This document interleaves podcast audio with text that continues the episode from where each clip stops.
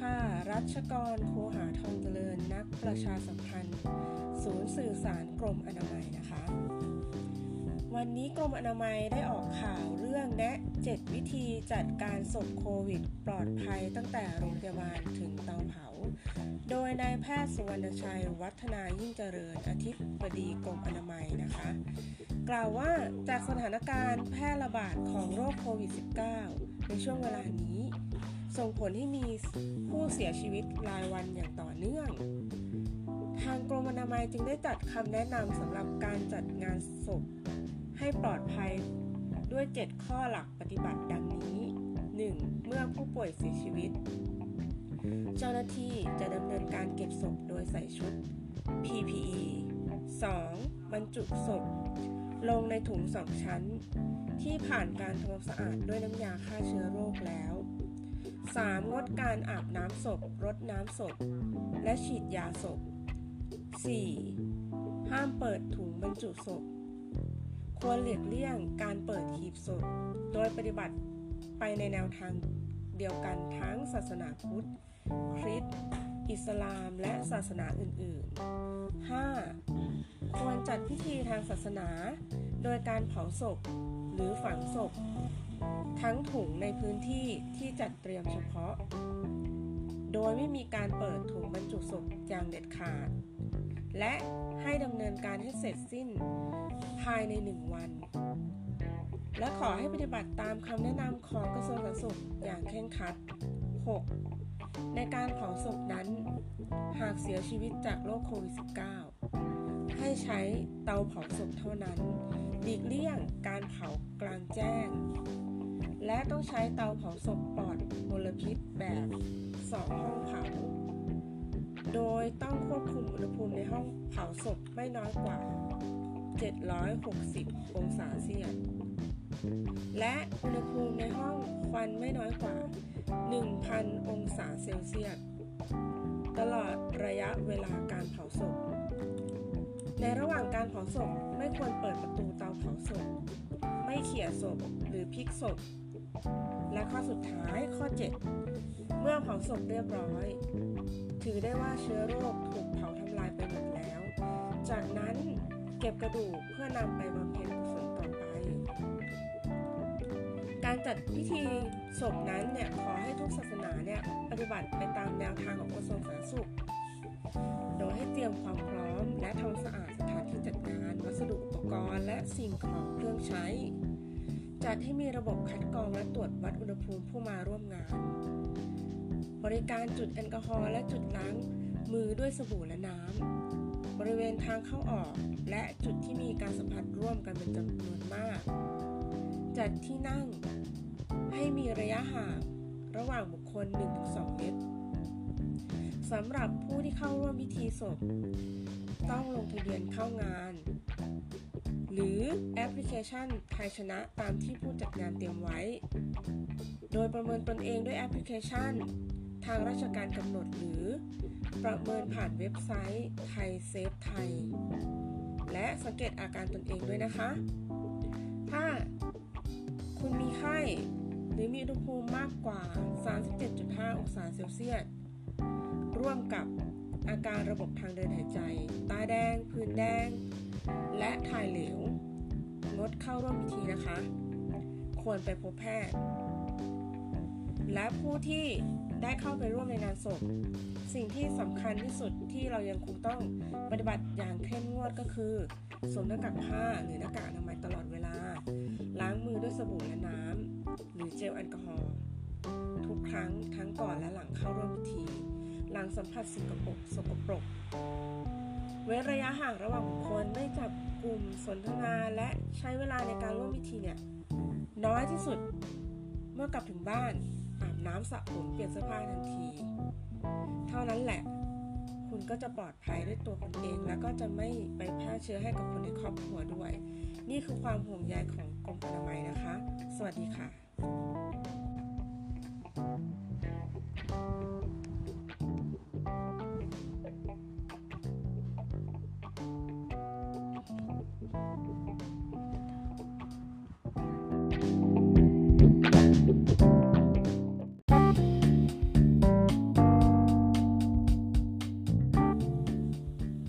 ดีค่ะ รัชกรครูหาทองเจริญนะคะ นักประชาสัมพันธ์ศูนย์สื่อสารสาธารณะกรมอนามัยนะคะ วันนี้กรมอนามัยได้ทำข่าวอีกหนึ่งเรื่องนะคะ ก็คือเกี่ยวกับผลอนามัยโพนะคะ ชี้ว่าช่วงโควิดเนี่ย คนไทยอะอยากฉีดวัคซีนมากขึ้น เพราะว่าโควิดรอบนี้เนี่ยมีการ พร่กระจายกันมากขึ้นใช่ไหมคะทำให้คนไทยนั้นมีความวิตกกังวลนะคะ แล้วก็จากการสำรวจผลอนามัยโพเมื่อวันที่ 14 เมษาถึง 2 พฤษภาคม 2564 มีผู้ตอบแบบสอบถามเนี่ยจำนวน 11,093 คน เกี่ยวกับเรื่องของความกังวล และก็ความรู้สึกต่อการฉีดวัคซีนโควิด -19 พบว่าในภาพรวมประชาชนมีความกังวลใจเพิ่มขึ้น ตามช่วงเวลาที่มีจำนวนผู้ป่วยและจำนวนผู้เสียชีวิตเพิ่มขึ้น โดยเฉพาะหลังวันที่ 23 เมษายน 2564 ที่มีจำนวนผู้ป่วยมากกว่า 2,000 ราย ส่งผลให้ประชาชนมีความกังวลถึงร้อยละ 97.8 และรู้สึกอยากฉีดวัคซีน โดยมีการเปลี่ยนแปลงความคิดนั้นตามสถานการณ์ ซึ่งพบแนวโน้มว่า ต้องการฉีดวัคซีนเพิ่มขึ้น โดยเฉพาะในช่วงที่มีข่าว การเสียชีวิตของนักแสดงตลกชื่อดังท่านหนึ่ง ที่เราจะเห็นในข่าวเมื่อเร็วๆนี้นะคะ และก็มีจำนวนผู้เสียชีวิตเกิน 20ราย ยิ่งเป็นความกังวลทำให้ประชาชนอยากฉีดวัคซีนเพิ่มขึ้นถึงร้อยละ 56.5 ซึ่งทางท่านอธิบดีกรมอนามัยในแพทย์สุวรรณชัย วัฒนายิ่งเจริญชัยนะคะ ก็มีคำแนะนำสำหรับการเตรียมตัวสำหรับคนที่ไปฉีดวัคซีนนะคะ ซึ่งกระทรวงสาธารณสุขได้จัดทำไว้ 7 ข้อแนะนำนะคะ ก็คือ 1. 2 วันก่อนและหลังการฉีดวัคซีน งดออกกำลังกายหนัก หรือยกน้ำหนัก และต้องนอนหลับพักผ่อนให้เพียงพอ 2. วันที่ฉีดควรกินน้ำอย่างน้อย 500ถึง1,000 ซีซี งดชากาแฟหรือของที่มีคาเฟอีน รวมถึงเครื่องดื่มที่มีแอลกอฮอล์ด้วยนะคะ 3. ฉีดแขนข้างที่ไม่ค่อยถนัด และหลังฉีด 2 วันอย่าใช้แขนนั้นอย่าเกรงยกของหนัก หลังฉีดแล้ว เจ้าหน้าที่จะให้รอดูอาการในบริเวณที่ฉีด เป็นเวลา 30 นาที ถ้ามีไข้หรือปวดเมื่อยมากทนไม่ไหว สามารถกินยาพาราเซตามอลขนาด 500 มิลลิกรัม ครั้งละ 1 เม็ด หากทานซ้ำเนี่ย จะต้องห่างกัน 6 ชั่วโมง แล้วก็ต้องห้ามกินยาพวก Brufen Arcoxia Celebrex เด็ดขาดนะคะ แล้วก็การฉีดวัคซีนโควิด ควรห่างกับวัคซีนป้องกันโรคไข้หวัดใหญ่ อย่างน้อย 1 เดือน ข้อสุดท้ายข้อ 7 ถ้ากินยาละลายลิ่มเลือดอยู่ ก็ให้กินยาตามปกติ แต่ฉีดยาแล้วให้กด ตรงตำแหน่งที่ฉีดนิ่ง ๆ ต่ออีกหนึ่งนาทีนะคะ ก็ขอให้ประชาชนนั้นเตรียมตัวด้วยนะคะ แล้วก็ระหว่างที่ ประชาชนมีความต้องการฉีดวัคซีนมากขึ้นเนี่ย ก็อย่ากาดตก ขอให้ทุกคนปฏิบัติตามมาตรการ DMHTTA ซึ่งจากข้อมูลโพล่าสุดพบว่าประชาชนส่วนใหญ่มีการสวมหน้ากากตลอดเวลาเมื่อไปที่สาธารณะถึงร้อยละ 97.8 รองลงมามีการตรวจวัดไข้ก่อนเข้าออกในสถานที่ต่างๆ ร้อยละ 95.2 และล้างมือด้วยสบู่และน้ำหรือเจลแอลกอฮอล์ร้อยละ 91 สำหรับพฤติกรรมสุขภาพที่ประชาชนยังไม่ค่อยได้ปฏิบัติตามมาตรการคือ การทำความสะอาดพื้นผิวสัมผัส โดยที่มีพฤติกรรมดังกล่าวเนี่ยเพียงร้อยละ 69.3 และมีการลงทะเบียนในแอปพลิเคชันไทยชนะร้อยละ 70.2 ทางท่านอธิบดีก็เป็นห่วงก็อยากจะเน้นย้ำเนี่ย ให้ถือปฏิบัติอย่างเคร่งครัด นอกจากนี้เนี่ย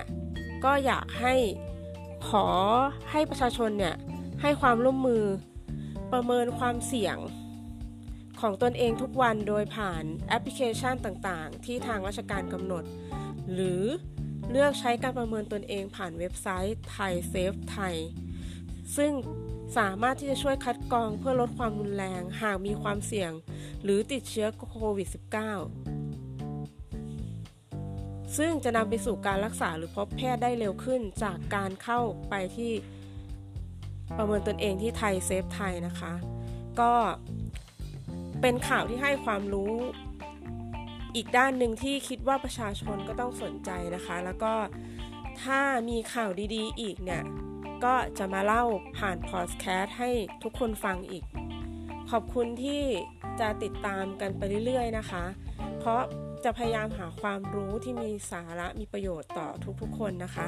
ขอบคุณค่ะ สวัสดีค่ะ